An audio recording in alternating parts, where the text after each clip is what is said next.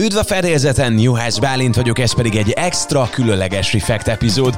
AI őrület, ChatGPT, agygép futurisztikus interfészek, marseres metaverzum és maglev is lesz most, ugyanis öt friss meghökkentő technológiai újításról beszélgetünk Szekrényi Péterrel, alias Digital Pedroval, hogy jobban képbe kerüljük, mi fog történni idén 2023-ban.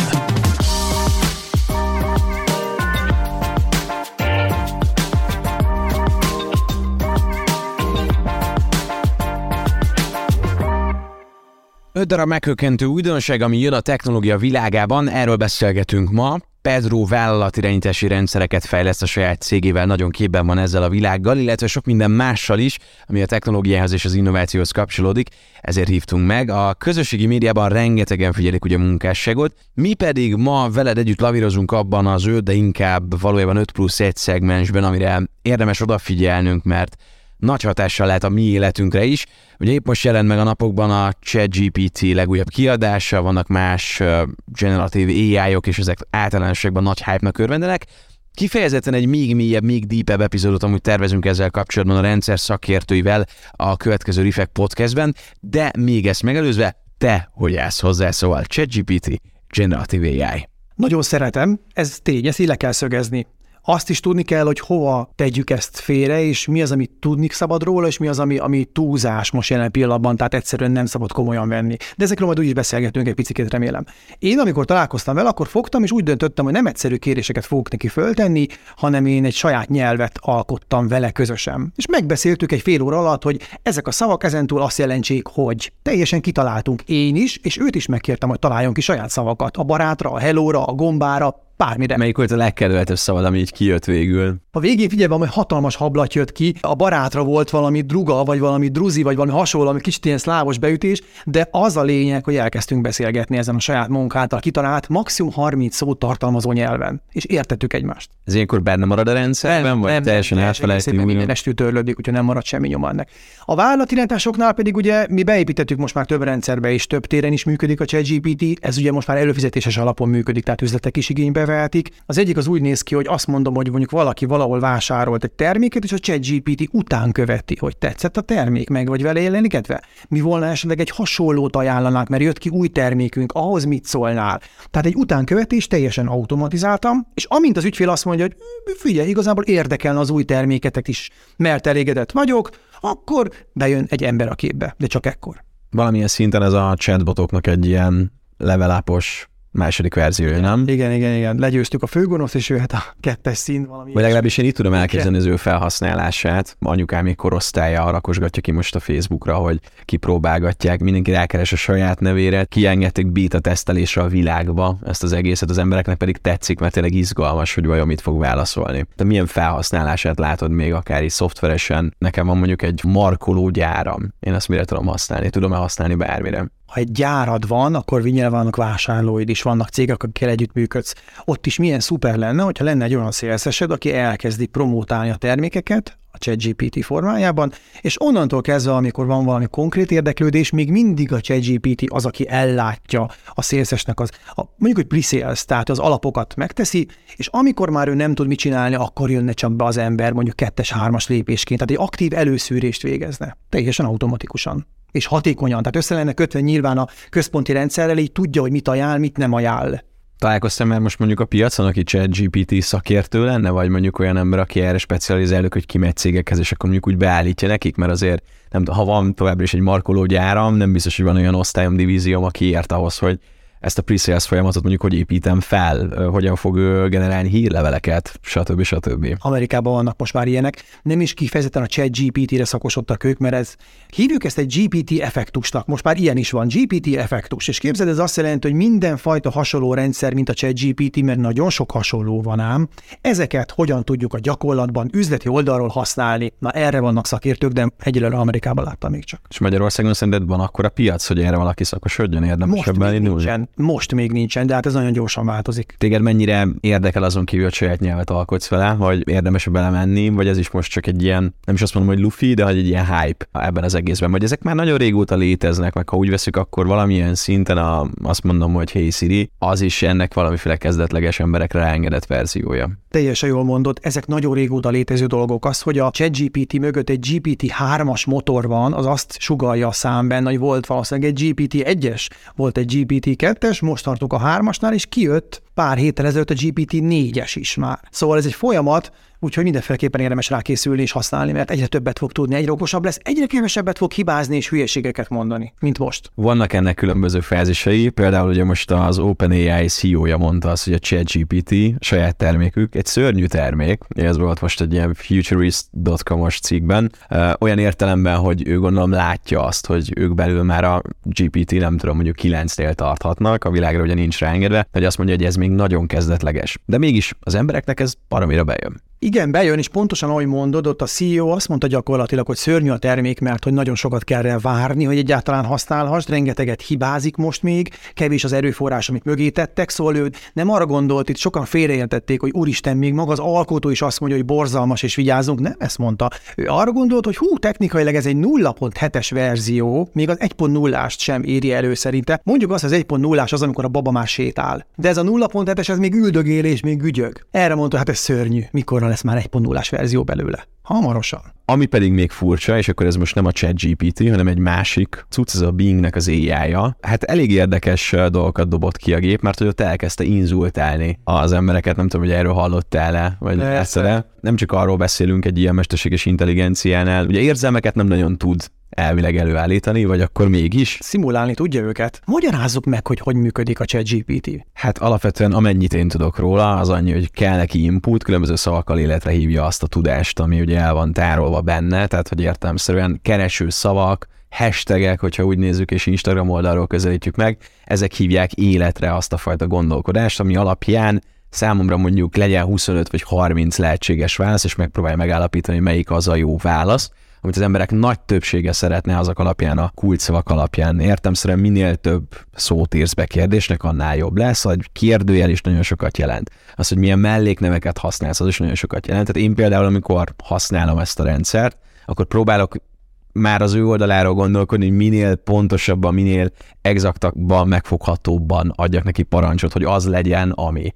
Nagyon egyszerű példa, volt most egy játék pár nappal ezelőtt egy rádióba, nőnapkor rögzítjük ezt az epizódot, és annyi volt, hogy gondoltam, én letudom a munkát a ChatGPT-vel, 20 darab kérdést kellett volna összeírni, amit a férfiak valószínűsíthetően nem tudnak, de a nők jobban tudnak a férfiaknál. És bedobtam ezt a ChatGPT-be, hogy please, létszi, akkor állítsa nekem 20 kérdést.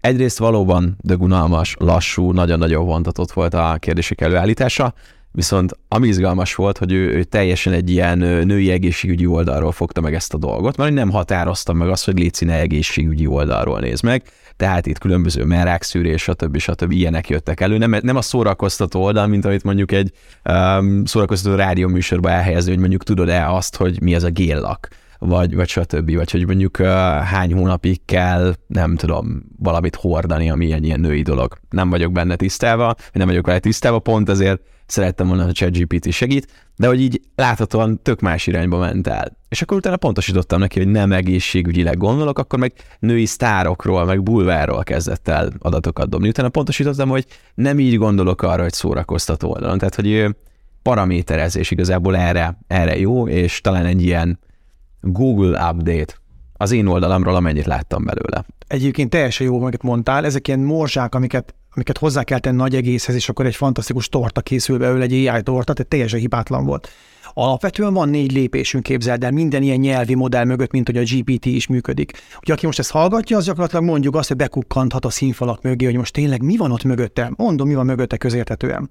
Először van mögötte 45 terabájtnyi adat. Yes, yes, yes, igen, 40 terabájtnyi adat. Még az is publikus, hogy honnan vannak a webadatok. Tehát, hogyha valaki kíváncsi, akkor majd egy kommentbe vele tehetjük, hogy honnan vannak, és meg lehet nézni, szabadon fel lehet használni azt, aminek a 60%-a származik, tehát a, a tudásának a 60%-a innen származik. A maradék egyébként ki nem adott könyvekből. Amikor ez megvan, akkor kell, hogy legyen mögött egy hatalmas csapat, aki folyamatosan kategorizálja ezeket az adatokat, témakör szerint például, kiszűri belőle a részrehajlásokat, tehát azokat, amik gyanúsak, hogy hát itt valaki azért itt egy ember részrehajló vélemény nyilván, azokat meg kell próbálni kiszedni. Próbál objektív lenni? Próbál, és ez a hangsúly, hiszen ember csinálja, tehát próbál objektív lenni, egy minőségi ellenőrzés végez, mennyire hihető az adat, mennyire jó az adat. Oké, ez így a maga az adatkupac, az adat halmaz, ezzel megvan etetve az egész rendszer. Na most ebből képes már a rendszer olyanokat mondani, mondok egy példát, jó, mindig azok a legjobbak.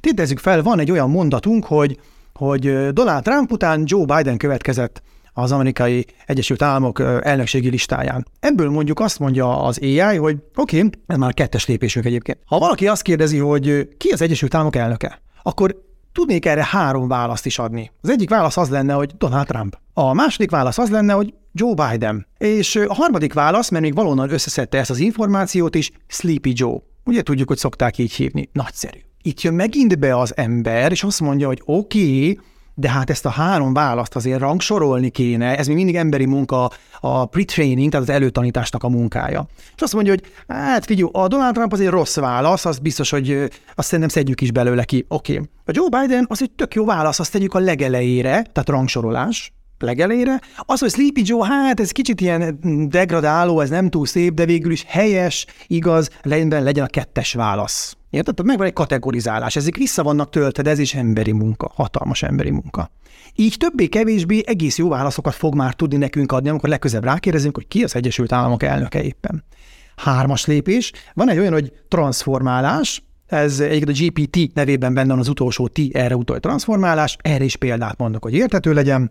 Mondjuk azt mondod neki, hogy megkérdezed, hogy fejlesztő vagyok, és szeretnék egy céget alapítani, kérek ötleteket, mondod a ChatGPT-nek. ChatGPT fog, és azt mondja, hogy fejlesztő. De várjál, fejlesztő, de lehet ingatlan fejlesztő is, lehet szoftverfejlesztő is. És mondja a GPT, hogy honnan a túróból tudnám, hogy melyikre gondolt a felhasználó. Itt jön be egy háttérinformáció, megnézi a szavaknak az összefüggését, és azt mondja, hogy eddigi tudásom alapján, meg a világ mostani állása szerint ez valószínűleg szoftverfejlesztő. Nem vagyok bele biztos, semmiben sem biztos a gép. 80%-ot szoftverfejlesztőt akart írni a felhasználó. Jön a következő mondata a felhasználónak, beírja, hogy mert hogy a szoftverprogramozó kollégáimmal is beszél tovább, szeretnénk megcsinálni ezt a céget. És akkor azt mondja, hogy hé, ott szerepel a szoftver szó. Hát akkor biztos az előző nem ingatlan fejlesztő, hanem szoftverfejlesztő. Tehát látod, összefüggéseket keres, egyre magabiztosabb lesz, és innentől kezdve egy egész jó választ fog valószínűleg adni.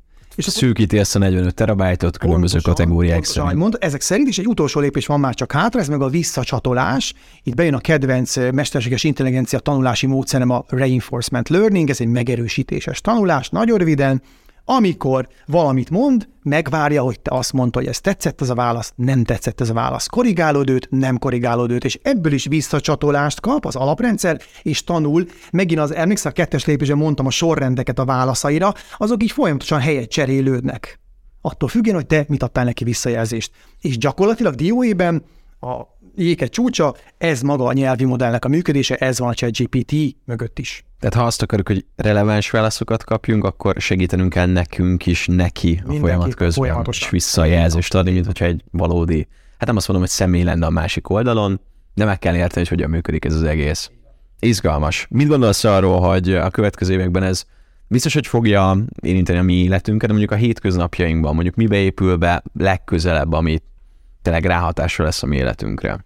Képzeld, én szerintem orvosi alkalmazásokba. Megint csak egyfajta olyan, hogy előszűrés. Ugye nagyon sokan vagyunk emberek, viszonylag kevés orvos fog jutni a közeljövőben az emberekre, és azt kell mondjam, hogy olyan alkalmazások már most vannak, amelyek azt mondják, hogy kifagadnak, kikérdeznek, te beszélgetsz velük, és ő elmondja, hogy nyugi, semmi bajod, vagy figyelj erre és erre és erre figyeljél az életeddel kapcsolatban, avagy én szerintem érdemes lenne meglátogatni egy specialistát, itt és itt az elérhetősége. Ilyenek már most is vannak előfizetéses alapon, ezek fognak például a GPT effektusnak köszönhetően továbbfejlődni. És lehet, hogy lesz olyan, hogy a vizitet azt tartja nekünk, hogy egészen biztosan lesz ilyen. egy kis robot, és megmondja, hogy figyelj az értékeid alapján, ez van, még három napot feküdnöd kell. Egészen biztosan, és ezek lesznek beépítve szoftverrobot formájában a mobiltelefonodba is. Hát, hogyha már itt vagyunk a gépeknél, akkor beszéljünk arról, hogy agy-gép funkció, futurisztikus interfészek, hát, hogy mondjam, milyen exoskeletonokat tesztelnek, most erről lenne szó, illetve arról, hogy ugye különböző emberek elhagyják a karjukat, megsérülnek háborúban, vagy bármilyen okból kifolyólag autóban esett, nem tudom. Hát nekik fejlesztenek ilyen különböző eszközöket, amik kvázi helyettesítik a végtagokat. Kicsit ilyen vasemberes óriási áttörés, amikor valaki tényleg vagy a tudatával, hogyha ugye arról a fejlesztésről beszélünk, vagy akár az idegpályának a rákötésével legalább csak egy kicsi mozdulatot is meg tud tenni. Nem tudom elképzelni, nagyon bízom benne, hogy soha nem fogok ebbe a szituációba kerülni, hogy ilyenekre szükségem legyen, ugyanakkor pedig óriási áttörés szerintem így az utóbbi időszakban. Mit gondolsz erről? Hát ugye ezzel a témával is könyveket lehetne megtölteni. Rugaszkodjunk el a mostani valóságtól, és lépjünk egy nagyon nagyot a közeli, mondjuk a következő tíz évre, jó? Ez nem is olyan messze van, de most már ez olyan, hogy ez elérhető, és látjuk, hogy ami most van, az oda fog fejlődni, hogy. Képzeld el azt, hogy ez a számítógép agy interfész, BCI-nek, Brain Computer Interface-nek találod meg, és így hívják sok helyen, ez gyakorlatilag oda fog fejlődni, nem csak adatokat fogunk tudni olvasni ki az agyból, és ezzel például segíteni valakinek, aki, akinek nincsenek meg a végtagjai, de az is elképzelhető, hogy adatokat töltünk vissza. Ez most nincsen. Ez, a jelen, ez egyáltalán ez ki kell hangsúlyozni, zárójel, nem is zárójel, ez egy jó felkiáltójás mondat, most hasonló sincsen, de kísérletek azért már vannak rá finoman. Tehát mondjuk azt mondom neked, hogy jártál te Tókióban? Sajnos nem. Na, én sem jártam Tokióba. Mi volna, ha mégis most sikerülne egy olyan implantot behelyezni, és most rugaszkodjunk el Hollywoodtól, légy szíves. Ha sikerülne egy olyan implantot, egy gondolatot behelyezni, egy tudáscsomagot behelyezni az agyba, ami gyakorlatilag azt mondja, hogy tudjuk, hogy nem voltunk Tokióba setesein. Mégis azt mondja nekünk valaki, hogy Shibuya kereszteződés, az a nagyon-nagyon durva átlag, ami 3000 ember kell át egy zöld lámpára. Ott vagyunk most, és így rögtön kenjük, vágjuk, hogy merre kell fordulni a következő metroállomáshoz pedig nem voltunk ott, de a tudás beépült. Na, tíz éven belül valami hasonló várható. Volt, aki elvitte a játékok irányába, és azt mondta, hogy te egy szemüveggel a szemeden ülsz egy sötét szobában, a szemüveg semmit nem tud, nem okos szemüveg, nem VR szemüveg, de mégis be vannak ültetve a VR, tehát gyakorlatilag a valóság, a virtuális valóság az agyadba, és így játszol. Sőt, még azt is, hogy a szél fúl, érezheted akár. És azt mondod, hogy ez tíz év? hát nagyjából igen. Tudod, mitől függ leginkább? Nem a technológiától, bár ez még egyszer mondom, sehol nem tart, miatt valaki azt mondja, hogy jól, Attól függ, hogy lesz rá igény és pénz. Ehhez meg gondolom a jogi háttér. Én azt látom a legtöbb ilyen technológiai fejlődés áll kapcsolatban, amikor emberi életekről van szó, vagy mondjuk olyan dolgokról, amikor az embernek része lesz valami, vagy érintheti az emberi életet, akkor itt a jogi felépítés kidönti el, szabad-e, Azaz, igen. De hol tart most mindez? Jó, tehát menjünk vissza most a jelenbe. Hát hol? Ez jelen pillanatban ott tart egyébként, hogy ugye, hogyha tudjuk olvasni az agynak a jeleit, és ez most már működik azért valamilyen szinten, és el tudjuk választani a zajt a hasznos információtól, és fel tudjuk mindazt erősíteni, mert nagyon picikék ezek a jelek, és utána már értelmezni kell csak, idézőjelben mondom, hogy csak azt, hogy mégis mi történik, akkor megvalósítható hamarosan az, hogy ténylegesen vásárolunk, hogyha neked nincsen, most mondjuk írtam, nincsen valami végtagod meg, vásárolsz egy ilyen eszközt, össze van kötve az agyaddal, és ahogy gondolsz rá, az úgy fog cselekedni, úgy fog mozogni, úgy fog lépni. A rezgés alapján valamilyen rendszer letapogatja az én agyi aktivitásom, és ennek megfelelően tudom mozgatni a kezem. Valójában igen, de ezek implantok, ezek beültetett cuccok. Ugye Elon musk a cége ebbe jár nagyon elő, mert ő azt mondja, hogy az ő módszer a legkevésbé invazív, tehát a legkevésbé érinti az agyat, vagy károsítja, vagy nem is károsítja, de alig-alig kell valamit csinálni, gépülteti be ezeket a nagyon pici érzékeny vevőegységeket, és onnantól kezdve ők tudják mérni az agyi tevékenységet, amit már csak, ahogy mondtam, ki kell szűrni az ajtól, meg fel kell erősíteni, meg értelmezni kell, és működhet a dolog. Hát meglátjuk. Ez azért izgalmas, én nem tudom elképzelni, hogy hogyan lehet egyesekre és nullákra fordítani azt, ami itt van benne, és utána abból valamiféle értelmezhető irányítást vagy gondolatot kiszedni, ugyanakkor ugye itt megjelenik az, hogyha már a gondolat, és nem csak az irányítás, hogy beleláthatnak-e az agyunkba. Talán ez a legtöbb egyéninek a, a félelme. Mert legalább az az egy, ami a miénk, amit még nem látnak, ami nem tudja nekünk felajánlani a különböző Facebook hirdetéseket utána, hogy vásároljunk, nem tudom, kanapét, vagy bármit, nem tudja lehallgatni a telefonbeszélgetéseinket, vagy na, tehát azt le tudják, azt, amit gondolunk, azt nem feltétlen. De oda eljuthatunk, nem? Tehát, hogy ennek megfelelően az ajból ez is kiszűrhető. Diplomatikusan válaszolok, minden digitalizálható. Jó? Az emberi élet Minden is. digitalizálható, és akkor csak egy zárójas gondolat, mert ez nem témánk. Most már arra is vannak kísérletek, hogy DNS lázban tárolni információt kémiai úton, a digitális átalakítani, tehát itt minden megoldható. Az mit jelent, hogy legközelebb előszedik azt a kis digitális élet, és legyártanak egy olyan DNS láncolatot, amiben mondjuk reprodukálhatnak engem? most nem is az emberhez van kötve, hanem azt mondjuk, hogy az adat, azért nem is menjünk bele nagyon bele, mert ez nem volt a témánk, de ha csak belegondolsz, hogy volt ugye az az osztrák jégember, az ötci, amiről megállapították, hogy valami 5000 éves, és a DNS-ét részben tudták reprodukálni, amikor megtalálták őt, sőt kiderült, hogy Ausztriába él leszármazott rokona. Hm. Tehát ennyire jól működik a DNS lánc, ennyire időálló a megfelelő körülmények között. Gondolták a tudósok, mi volna, ha az adatokat is így tárolnánk DNS láncban. Ennek semmi köz az emberhez, és nem is az emberben tárolnánk, hanem kémiai vegyületek formájában elváltott dupla spirál, ugye ezt jól ismerjük a, a DNS láncot. Ebben van eltárolva a digitális adatunk, minden. Gyorsan aztán be is fejezem, csak ez egy marha jó téma szerintem, de úgy képzeld el, hogy nagyjából ebbe a bögrébe, amit előttem van, ez egy vizes bögre, amit kaptam tőled, ebbe beleférne a teljes internetes adatkupacunk, amit eddig az emberek előállítottak. Ebbe itt, ha a DNS láncban tárolnák. Ekkora mértékű adat tárolására képes ez a láncolat. Nagyjából 5 terabájtot tudnak tárolni egy körmön. Na, ennyi. Elképesztő információk ezek. De akkor vissza ezekhez a különböző végtagokhoz, illetve ahhoz, hogy belenyúlnak az agyunkba. Ugye a legtöbben azt látják benne, hogy, hogy ez egy inkább a szórakoztató iparnak, hogy mondtad, hogy rugaszkodjunk a Hollywoodtól, de egy kicsit Hollywoodba, tehát hogy tényleg el tudunk jutni olyan helyzetekre be, vagy olyan helyszínekre, ahol, ahol soha nem fogunk járni. Eljutunk-e oda tíz éven belül, hogy sötét szobákba, a köldökünkre raknak valamiféle olyan cuccot, amivel táplálnak minket, minden más végtagunkról, vagy, vagy kijáratunkról és bejáratunkról valamiféle szenzort raknak, és nem kell semmit csak csinálni, csak feküdnünk és élvezni az életet, hogy nem tudom, tényleg Tokióban, vagy a Himaláján, vagy bárhol kirándulunk, és igazából nem jutottunk sehova nem csak egy bádokházban vagyunk, mint a Ready Player van Ezt látod-e? Tehát, hogy erre képes lesz ez? Most lehet, hogy mindenki azt vár, hogy ezek után, hogy ennyi technikai érdekességet mondunk, én azt mondom, hogy persze, de a válasz az, hogy nem. Méghozzá egy nagyon nagy határozott nem. Mert én rengeteget kérdezgettem az embereket arról, hogy mi a vélemények a technikai fejlődésről, újdonságokról, meg a hasonló témákról, most te mondtál, csak finomabban, nem merem ennyire durrán bekérdezni, és mindenki egyértelműen azt mondja, hogy nem, nem, nem, és nem. Szóval azt kell mondjam röviden, hogy erre az embereknek, amit most felvázoltál, ilyen formában nincs igény igénye. Én biztos vagyok benne, hogy ez így nem fog megvalósulni. Kiegészítenek minket ezek a gépek, de ezt már sokszor hallottuk. Ugyancsak a Neuralinkhez kapcsolódik. Van egy adat ezzel kapcsolatban, hogy több mint 1500 állatot már elvileg állatkísérletben annak köszönhetően, hogy próbálták az implantátumot beültetni, illetve most visszacsatolok egy korábbi Reflect epizódra, mert volt egy olyan srác vendégünk, pont egy évvel ezelőtt Tóth Viktor, aki volt amúgy gyakornokként a Neuralink projektben. Ezt az epizódot tényleg mindenkire rábízom, ott abban vannak érdekes információk. A világ úgy ment sajnos előre mindig is, hogy kellett áldozatokat hozni. Nem lehetne azt technológiailag megoldani, hogy ne kelljen már bántani nem csak emberéleteket, hanem tényleg állati életeket is azért, hogy mondjuk előrelépjen ez a tudományág? De nagyon kéne, tehát igény az tényleg van rá, de most jelen pillanatban nem e felé megyünk sajnos.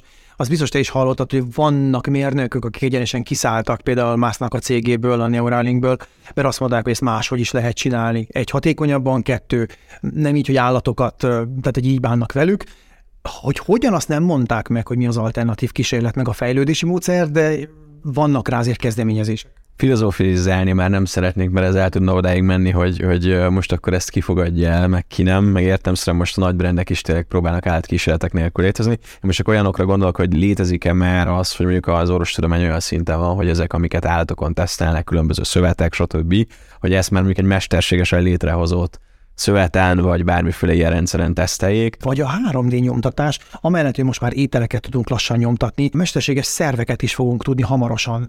Precíziós szervek, fület nyomtattunk eddig, és be is, ültet, be is lett ültetve gyakorlatilag valakinek, és azt mondja, hogy teljesen jól működik. Ez, ez fél évvel ezelőtt történt. Az első ilyen sikeres, hogy nem csak kész a fül, be is van ültetve, és használja az illető. De az, hogy még konkrét szerveket, egy szívet például, ez, ez most még esélytelen, Mindenki tudja, hogy mik a korlátok ebben, ez a téma is messzire vezet, de amikor lesz majd ilyen, akkor ezek nem csak arra lesznek jók, hogy valaki megkapja ezt pótahakat részként, már bocsánat, hanem arra is, hogy ezen mondjuk például gyakoroljunk és ilyen kísérleteket végezzük, mint amit most te mondtál. Nem élő emberrel, hanem egy 3D nyomtatott, tökéletesen életű és működő szerven. Úgyhogy ez nincs annyira messze egyébként. És ezt csak azért akartam így körbejárni, mert igazából ugye mi történik akkor, hogyha mondjuk ezek a csipek beültetések közben az emberi életek kerülnek kockára, mert hogyha itt most 1500 állatról beszélünk, van valami majd ember kísérlet is, és ott azért már ez egy nagy kérdője, hogy ez mennyire etikus a világban. Vannak, akik azt mondják, hogy önként jelentkeztek ilyen kísérletekre, mert azt mondták, hogy hát neki kvázi nincs veszteni valója, ő szeretné ezt az új módszert kipróbálni magán, úgyhogy már sorban állás van ezekre is. És mit gondolsz arról, ez csak tényleg egy ilyen kötőjeles gondolat, hogy, hogy a, a belénkültetett RFID, vagy, vagy bármiféle ilyen csippes módszer, hogy ez mondjuk előbb eljöhet-e, mint sem, hogy az agyunkat kontrollálják, irányítsák, vagy mi utazzunk tényleg bárhol a világba. Szóval, hogy ezek a csipek, amit beültetnek a bőr alá, ez hogy állt, te beültetnéd -e például? Tehát én igen, én megmondom őszintén igen, ez egy jó kis ellentmondásos téma lesz. Én beültetném, vállalom. Melyik az az ország, ahol a legtöbb ilyen beültetett chip van? Svédország, kérlek szépen, ott lehet ezt kapni, lehet beültetni, most már önmaguknak is beültethetnek ilyen chipet, tehát van ilyen Hazaviszem csináld magad módszer, és akkor onnantól kezdve használhatod például autóajtónyitásra, iroda ajtónyitásra, fizetésre, meg hasonlókra, ki tudja. Hát amire fölprogramozott gyakorlatilag arra használhatod. De szerencsére azért még ezt is lehet kontrollálni otthonról, csak küldi közben az adatokat máshol. Mondjuk így, igen. Jó, hát ez van most a Földön, de nézzük meg, hogy mi van a Földön kívül életben. Ugye most lépedessünk a témákban. Három vagy a harmadik pontnál vagyunk jelen pillanatban, amit meghatároztunk. Ez a podcast leírásában is megtalálta, ez pedig a Földön kívül élet és az áttörés ezzel kapcsolatban. Ugyancsak egy korábbi Reflect epizódra tudok uh, visszaidézni, mert nemrég uh, Kis László csillagásszal beszéltünk, és ő mesélt arra, hogy mennyire durva az, hogy nem tudunk eljutni a Holdra és a Marsra, vagy hogy mekkora lépések kellenek ebben. Volt egy uh, nagyon izgalmas információnk, hogy most ugye a Mars járó az gyűjtött adatokat, és ami ebből a legizgalmasabb, hogy csak tíz év múlva tudjuk elhozni onnan a különböző kőzetdarabokat, mert olyat még nem csinált az emberiség, hogy távoli bolygóról általunk oda küldött mesterséges eszközök valahogy ismét visszakerüljenek az ottani légkörbe, aztán visszajöjjön a rakéta és vissza is hozza. Számodra mennyire izgalmas ez a Mars kutatás, vagy a világűr kutatása, és mondjuk a te életedben, ahogy így jelen voltak ezek az áttörések, mondjuk olvastál róla. Láttad a hírekben, hogy töltött el izgalommal. Nekem egyébként legérdekesebb a része maguk a roverek, amik fönt vannak, Ugye például ott van a Curiosity, ami még mindig működik, pedig csak pár évre tervezték, de ennél izgalmasabb ugye a mostani a Perseverance, Percy, csak röviden, így van a beceneve. Ugye neki van először helikopterre, amivel tud gyakorlatilag egy drón felfedezni tájakat, és neki az elsőként az a feladata, hogy élet után kutasson. De számomra a legérdekesebb ezen kívül az, hogy ez nem napenergiával működik, azt nem tudom mennyire tudtad, hanem nukleáris a kicsike, Hát van benne gyakorlatilag némi plutónium, és azzal Csinál egy kis krátert pluszban. Nagyon picike méretben mondjuk ide, örök élet plusz egy nap azt mondják a tudósok, ameddig ez el lesz, tehát ő nem lesz az, hogy, hogy a napelemeket kiteszi, és akkor nem tud töltődni, mert mondjuk befújja a marsi homok és hasonlók. Nekem ez, ez, ez önmagában egy fantasztikus dolog, ahogyan működik nukleáris elven. Az pedig, hogy letett pici csomagokat már itt-ott, Sőt, ügyesek voltak a mérnökök, mindig a mérnöki munka nyűgözle, mert én is mérnök vagyok. Azt csinálták a mérnökök, hogy Gyűjt, gyűjt Percy egy rakás adatot. Most már nagyon sokat gyűjtött egyébként. A tíz csomagjából, ami tele van kőzetekkel és mindenfajta mintákkal, ötöt letett. Azért, hogy később, vagy te is mondtad, kb. tíz év múlva azt meg lehet ott találni, de elsősorban Percyhez mennek majd tíz év múlva oda, hogy Léci ad ki a begyűjtött mintákat. Ha ő elromolna esetleg, mert ki tudja, akkor mennek csak a letett öt mintához, de mindenképpen lesz minta, amit csak föl kell venni idézőjelbe, és lehet visszavinni. Tehát ez a mérnöki munka, ami engem legyűgöz elsősorban. Engem az, hogy tényleg ilyen nagyon nagy távolságról beszélünk, tíz év kell még ahhoz, hogy kifejleszünk egy olyan rendszert, ami alapján majd az valamikor oda jut, nagyon hosszú, nem tudom, egy-másfél év, mire oda tud jutni majd, és először le kell jutnia, aztán össze kell gyűjtenie, aztán neki kell ölnie magát. Óriási, és azt hiszem a Lockheed Martin dolgozik rajta a legjobb tudomásom szerint. Miért ilyen nehézkes a kutatás, ha már a mérnöki oldalról nézzük ezt az egészet? Nem állnak rendelkezésre erőforrások, teljesen új a környezet ott, nem tudom, hogy technológiában annyira durván eljutottunk már, de ugye ha visszagondolunk, akkor azt hiszem, hogy ilyen több éves technológiát tudunk csak elküldeni, ami biztosan bizonyított az űrben. Tehát, hogy lehet, hogy most nekünk a legszuperebb iPhone-unk van, de mondjuk egy ilyen 20 évvel ezelőtti technológia az, ami mondjuk a világűrbe kerül, mert az a ez biztos... Bizony, igen, igen, igen. Én olvastam múltkor az egyik tudósnak a, a, egy, egy mini eszéjét, és abban én az ilyen részletekre vagyok kíváncsi, hogy kikutattam egy ilyet, és ő azt mondta, hogy azért nehéz az egész dolog gyakorlatban, mert hogy van egy elképzelés arról, hogy mi van a Marson, mit találhatunk talán a Marson. Az eddigi adatok alapján azt mondjuk, hogy ezt biztos találjuk, de ez a legtöbb ez feltételezés. És ezt írta az ember is, hogy, hogy a csapattal megvannak róla győződve 90%-ra, hogy mi van ott, és akkor jön a valóság, amikor ténylegesen elkezd oda jutni egy rover, és küldeni vissza az adatokat, és akkor látjuk, hogy aha, hát azért ez, ez mondjuk egy 50-60 százalékban eltér attól, amit sejtettünk, vagy gondoltuk. És akkor újra tervezés, jó, akkor, akkor vigyük át a gépet mondjuk egy kilométerrel arrébb, és akkor fújjunk, fúrjunk mélyebb, mélyebbre, és a többi, és a többi. Szóval más az, amit találunk ott, mint amit feltételeztünk. Ezt mondta a tudós, így zárta. A digitális transformációban, vagy bármi, amivel az elmúlt pár évben foglalkoztál, látsz ilyen párhuzamot? Tehát mondjuk ugyanazok a problémák, csak tényleg egy ilyen másik iparágban? Mondjuk azt, hogy mást vártunk, és Aha. Hát például, de szerintem lehet, hogy erről beszélni is fogunk, a metaverzumok. Én szerintem ott nagyon más vártunk, mint ami most van. Az egy jó példa. Átgurulhatunk oda, mert... Most csak eszembe jutott, ez nagyon tipikus. Aha. Átgurulhatunk oda, mert igazából itt a, a földön kívüli életben, most így a technológiában nem tudom, hogy, hogy tudunk-e bármiféle olyan dolgot visszahozni, hogy még erről esetleg így beszélünk, hogy, hogy tudunk-e majd olyan dolgot kideríteni itt a földön a Marsról, ami olyan kifejezetten áttörő lesz, de igazából ugye azt bebizonyították már, hogy víz nagyon-nagyon-nagyon nagy valószínűséggel volt, ugye ezt a Roert pont oda rakták, ahol egy óriási tó volt, illetve egy folyó, tehát hogy meg lehet azt majd állapítani, hogy igen, létezett földön kívüli élet, még hogyha nem is ilyen humanoid verzióban, de hogy volt.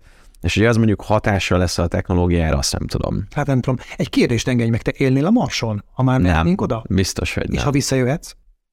Hát akkor megnézném, akkor megnézném. De hát, turistáskodnál. Persze, abszolút. Tehát, hogy én úgy, úgy gondolom, hogy az életben élmények kellenek, és látni kell dolgokat, de azért jó itt a föld. Tehát nagyon, tehát még Magyarországon is jártam mindenhol, tehát hogy így, így azért lenne itt megnézni. Ilyen szempontból azért jó lenne ez a kiterjesztett agygép-ember kapcsolat, hogy kis idő alatt jó sok helyre eljutni. Így van.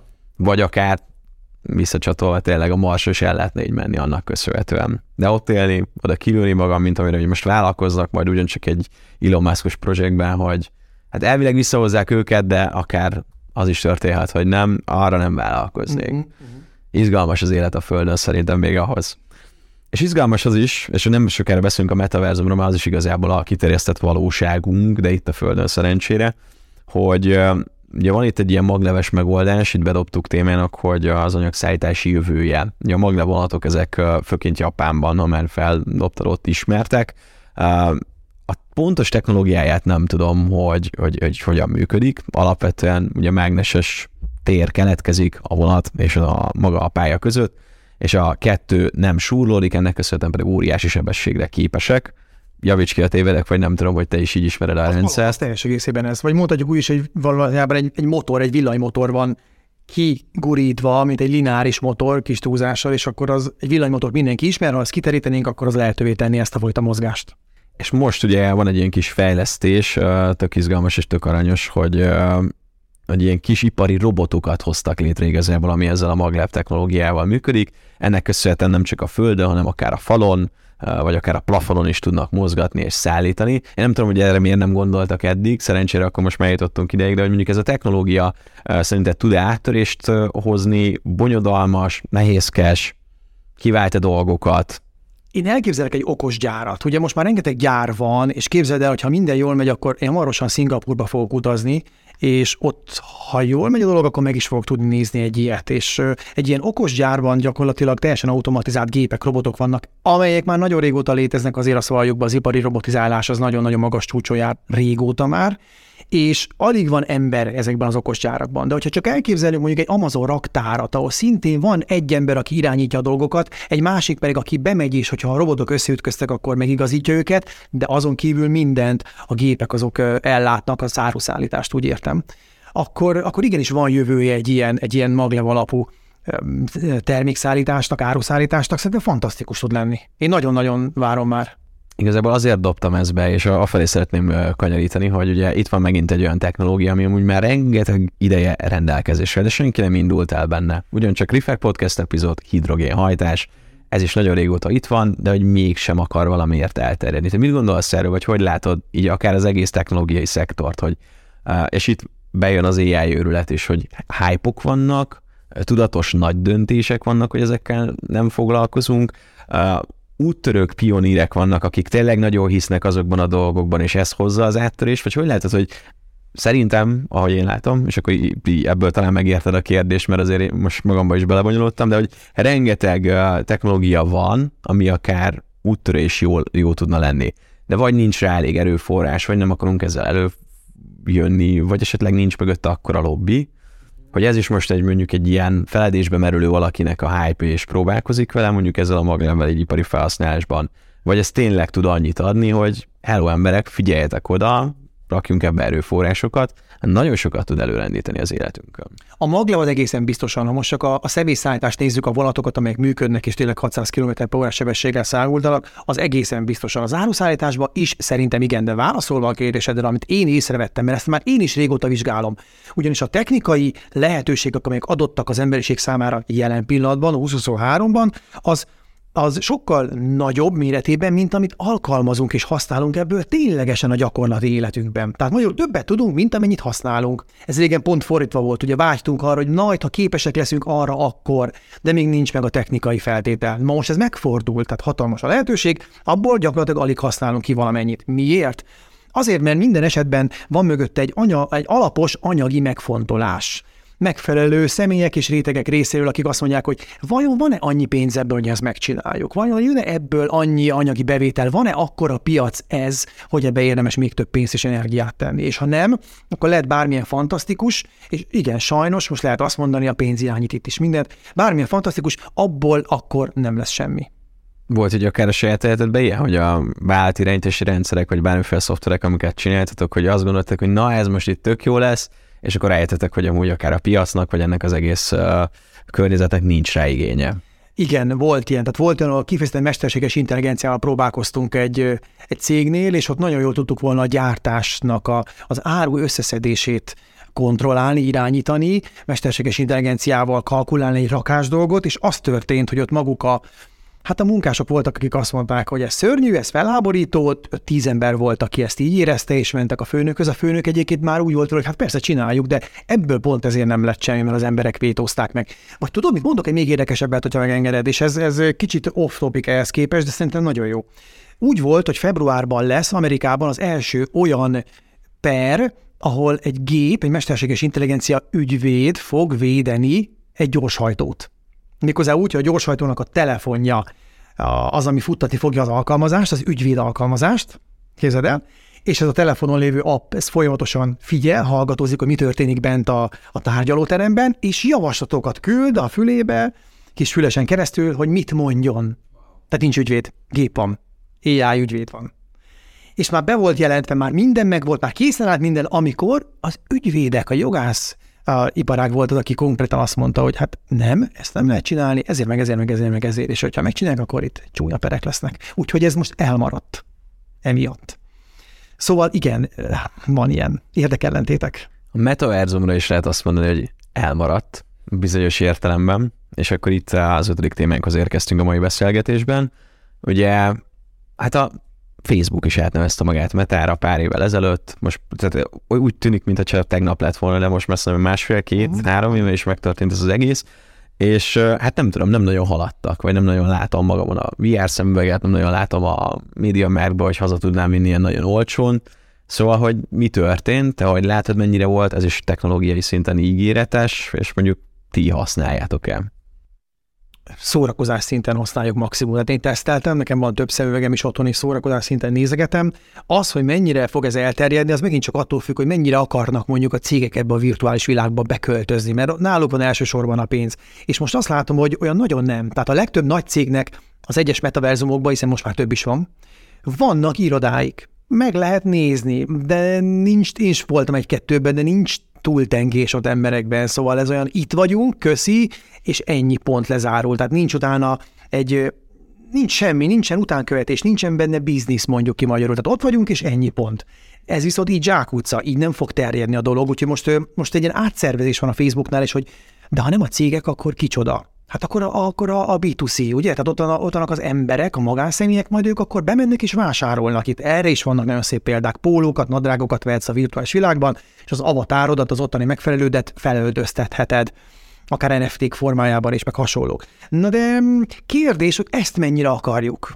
Mondok egy példát, van most, ez most zajlik nem sokára, majd március végén, a második virtuális uh, divatshow az egyik metaverzumban. Már volt tavaly egy. Nagyon sok kiáltó volt, nagyon sok ember volt, de az évvilágon semmi különös nem történt. Beszélgethettél, valakik vásárolgattak, most ennek lesz megtart a második verziója, és mindenki reméli, hogy ez egyszer majd egy hatalmas show lesz. Hát még nem az közel sem.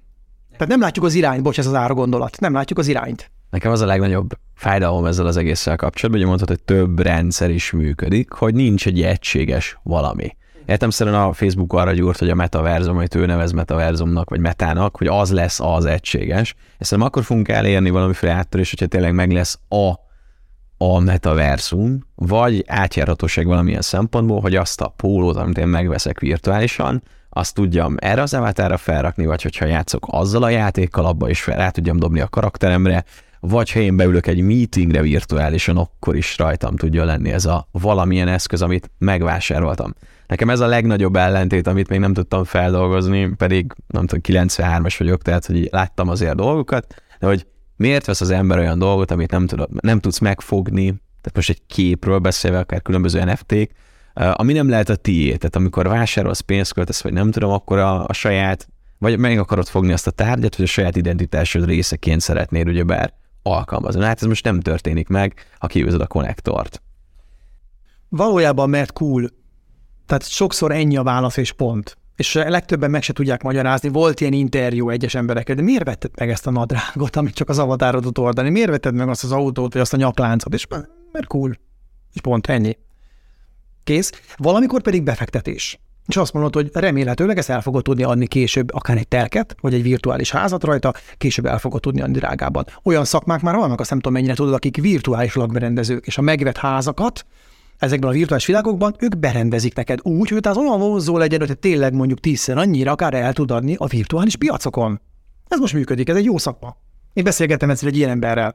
És egy magyar startup találkoztam, akik eh, pedig az egész világot digitalizálták, és eh, hát földeket vásárolhatsz különböző dollárokért, és eh, minél speckóbb helyen sikerül megvásárolnod. Például akár Magyarországon van egy nagy, mondjuk legyen egy étterem, és mondjuk én is rábögtem az egyikre, és meg tudtam menni ott a környékét. Ugye egy, tényleg egy ilyen Google Maps-et kell elképzelni, egy bekockázva, és arra appellálnak, hogy majd a későbbiekben az az étterem ott jelen akar lenni, akkor azért mégiscsak meg akarja venni saját magát, mert ugye nincs így lekorlátozva. De ilyen dolgok is vannak, én például ezzel a virtuális telek és terület vásárlással találkoztam, de igazából, ha úgy nézzük nap végén, ennek sincs semmi értelme, mert soha nem lesz az enyém, tök jó, hogy az ott, valójában maximum tényleg befektetésnek. Azért én láttam olyat egyik másik virtuális világban, ahol tényleg a, a Colosseum cserélt így gazdát, és már a hatodik gazdája volt, és láttam, hogy egyre többé és többé sikerült eladni, ami szintén hype, és mondhatjuk, hogy hagyjuk már, mi értelme van ennek, de mégis ott egy Rich Woman nevezetű user meglehetősen gyorsan adogatta, veszegette a földeket, és irigyeltem Rich Woman-t, megmondom őszintén. Ez pont, pont erről szól, amit most így eh, kimondtál, nem? Hogy egy kicsit így a gazdag embereknek az ilyen játékszerei ezek, vagy nem tudom. Tehát amikor már nem tudod mire költeni a pénzt, akkor beleteszünk, beszállunk az internetbe, és akkor ott Igen, költjük. ez így van. Ez pontosan így van. Te vettél bármiféle ilyen NFT-t, metaverzumos cuccot, én ezt a kolosszeumot nézegettem, de drágát bizonyul, de a Rich Woman nem lehetett alkudozni. Komolyan mondom, próbáltam el alkudozni, és azt mondta nem, mert úgyis elme, elmegy drágában is. Úgyhogy végül nem vettem ott semmit, mert ezek tetszettek. A többi hasonló monumentális épület pedig már elkelt, úgyhogy végül nem vettem. Mert pont, amit te is mondta, hogy annyi különböző metaverzum van, hogy ember legyen a talpán, aki megmondja, hogy most melyik lesz a befutó. Ez egyébként én azt vizionálom, úgy fog kinézni, hogy, hogy szinte táblák lesznek az egyes metaverzumokban. Ön most eladja a Decentralandet, és beléped a Horizon Worldbe, és akkor tudod, hogy hopp, most átléptem a Facebooknak, mondjuk a metának a, a, a saját metaverzumába, ahol egészen más szabályok lesznek, egészen más áru lesz, egészen más emberek lesznek, és abban a pillanatban te külsőd is megváltozik a virtuális világban, hiszen A-ból átléptél a B metaverzumba, de még mindig ott van, amit az elején beszélgettünk, tudod, hogy most akkor mi az irány? A cégek, a magánszemélyek? Nem futott ez még fel. Neked van egy jó élményed a metaverzumhoz kapcsolódóan? Tehát, hogy volt-e valami olyan áttörő élményed, amire azt mondod, hogy na, ez végül is tök jó volt ebben az egészben. Kezdem én, láttam egy koncertet, ahol tényleg ugye akkor be lehetett jelentkezni az egyik külön ilyen játék platformon, és akkor ott állt tényleg nem tudom 50 ezer ember, és akkor a fellépő avatárja előadta. Jó, hát sajnos nem egy olyan koncertélmény, mint amikor tényleg a valóságban ott vagy, de hogy volt valamilyen event, ami miatt ez egy összejött és különleges volt. Tehát én úgy látom, hogy például a metaverzumnak ez lehet a, az egyik felhasználása, ilyen különböző eventeket hozol létre, egy eseményt, egy koncertet, egy találkozót, egy beszélgetést a metaverzumban, ami egyszerű és megismételhetetlen, és egy ilyen különleges környezetben jön létre. Az enyém ennél egyszerűbb, a a sokkal jobb példa szerintem, de én egyszer egy szaunában találkoztam, a virtuális világban egy szaunában találkoztam, egy New Yorki felhőkarcoló tetején, így Öten voltak ott abban a szaunában, én is idézőjelbe beültem ebbe a szaunába, volt még mellettem egy viking, ha jól emlékszem, meg egy manga figura, én már nem tudom, minek voltam öltözve, és néztem, hogy mit keresek én itt. Szemüveg rajtam közben, gyerekek körülöttem ott a nappaliban, hogy apa, mit csinálsz, mit látsz, mondjad? Hát mondom, beszélgetek valakikkel, de jobban nem látjátok. És a pozitív tapasztalat most jött, kiderült, hogy a viking egy üzletember volt. és még partneri kapcsolat is összejött. Nagyon jót beszélgettünk egymással, szoftverekről, vállalatirányításról, meg hasonlókról, úgyhogy ő is megköszönt, hogy na hát meglepően jó volt a beszélgetés, de ez van kisebbségben, tehát nem ez a jellemző ezekre a világokra. Én jól éreztem magam. Na most én dobom vissza a labdát, az öt, az öt téma mellé dobunk egy plusz egyet, mert nem jól szokott kinézni, amikor ezt így leírják el listába. Van-e most olyan aktuális dolog a technológiai világból, ami számodra izgalmas, és most mondjuk ilyen nagyon forró téma? Pont a 3D nyomtatást akartam neked mondani, de azt már elkezdtük ugye beszélgetni. Én kóstoltam olyan kaját, ami 3D nyomtatva lett, és ezt miből készítik? Nem mi anyagból gondolom. Olyan összetételű cuccok, amelyek akár ehetőek is. Ez nagyon fontos, hogy nem volt fantasztikus ízélmény külsőre nyilván jól nézett ki, hiszen azt nyomtatsz, amit akarsz, de nem volt a fantasztikusan finom, ehető volt. Én azért még ilyeneket nem eszegetnék, de ez hamarosan itt lesz. Tehát lesz, képzeld el mondjuk a közeli jövőt, ahol azt mondhatod, hogy a te étrendedet egy gép állítja össze, minden tud rólad, figyel is téged, mert te megengedted azt neki, ezt tegyük hozzá, és összeállítja neked a reggelidet. És a te reggelid nem olyan, mint az én reggelim. A tiéd a specifikus, neked van, hogy te aztán így föl kell tőle reggelente. És neked az fantasztikusan jó, de gép csinálta meg. Az is lehetséges, hogy hogy ott a ebéd, vacsora mindent megcsinál a gép, tehát 3D nyomtatunk. Ugye most egy hatalmas forradalom van a, a kajapiacán, és hogy itt vannak a bogarak, meg a hasonlók, ezt biztos te is hallottad. Annak egy egész jó alternatívája lehet, hogy hát mégsem bogarakat eszünk, hanem a gép nyomtatott nekünk valami, valami kaját. Én mondjuk ezzel tudnék vitatkozni, mert az, hogy az... Melyik témánkkal nem? Az ultrafeldolgozott élelmiszerek mi hatása vannak a szervezetünkre, még attól is, hogyha te nagyon finom, és tényleg minden összetevőt tartalmaz, azt azért nem tudjuk, vagy legalábbis annyit tudunk róla, hogy baromira nem jól.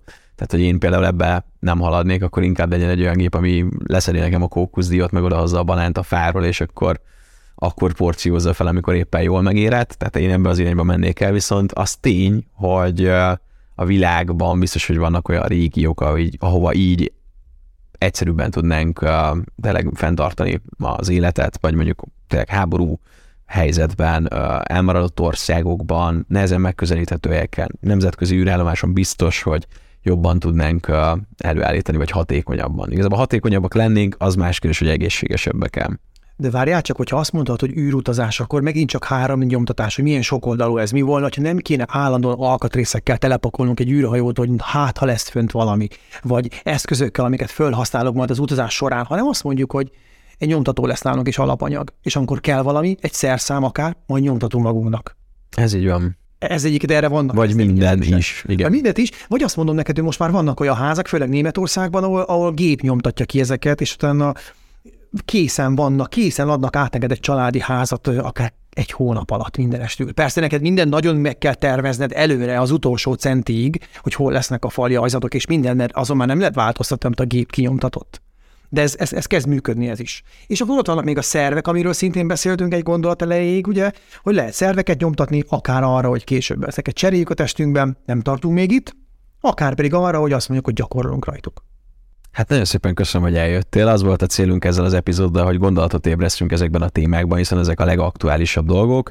Összeszedtünk jó pár dolgot az AI őrületről, arról, hogy az agyok, agyak, Jézusom, agy és gép kapcsolata, illetve a különböző futurisztikus interfészek hogyan működnek a kiterjesztett emberben.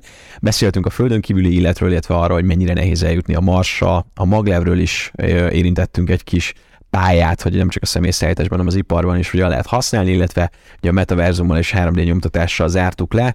Um, gyorsan végigmennék még egyszer, jó? Ez a tanulós rész, hogy melyik témából mit viszünk magunkkal. Én az ilyen őrületből azt, hogy ez még nem annyira kiforrott, de valami sokat tud majd segíteni akkor, hogyha jól megtanítjuk dolgokra. Most pedig izgalmas az embereknek, hogy lehet vele játszani. Így van, én pedig azt mondanám, hogy nincs öntudata, nem is remélhető hasonló, emögött matematika van, használjuk, akár üzletéletbe, akár magánéletbe. Akár az agyunk trénelésére Pontosan. megtanulni, hogy hogyan működnek ezek a rendszerek. Uh, agygép és egyéb futurisztikus interfészek, én biztos, hogy nem ültetném, én köszönöm szépen a két szememmel, tök jól látok mindent ha nagyon-nagyon rászorulnék, és mondjuk tényleg elveszteném valamelyik végtagomat, vagy bármi, akkor viszont szerintem az ember van abban az állapotában, hogy igen, mindent megpróbál helyrehozni, vagy alkalmazkodni, mondjuk ezért jó az emberi, mint élőlény, hogy alkalmazkodunk, akkor lehet, hogy igen. De ezekben a kifejezett kísérletekben nem vennék részt. Én itt behoznám az exoskeletonokat, hogy ezek a kiterjesztések. Itt bizony én használnék olyan eszközöket, ha, hogy azt mondom, hogy úgy megyek dolgozni, hogy fölveszem ezt a kütyüt, ilyet sokat láttunk már, és ezzel erősebb vagyok, ügyesebb vagyok, hatékonyabb vagyok, és jobban tudok szerepelni a munkaerőpiacon. És mit pakolnál, terabájtokat? Vagy? Szupé. Uh, földön kívül élet, uh, hát én már elmondtam, hogy utaznék a Marsra, de te elmennél a Marsra, úgyhogy ott maradsz. Na jó, hát ezt azért én sem. De hogy hosszabb időre, és tényleg hosszabb időre én oda költöznék, és körbenéznék, és megnézni, mik a lehetőségek, akár ott kiépíteni valami kis üzletet, az egészen biztosan igen. Szuper. És hát ugye azt tanultuk meg, hogy azért nagyon messze van a Mars, nagyon nehéz ide visszahozni, és azért a technológiának még bőven fejlődnie kell.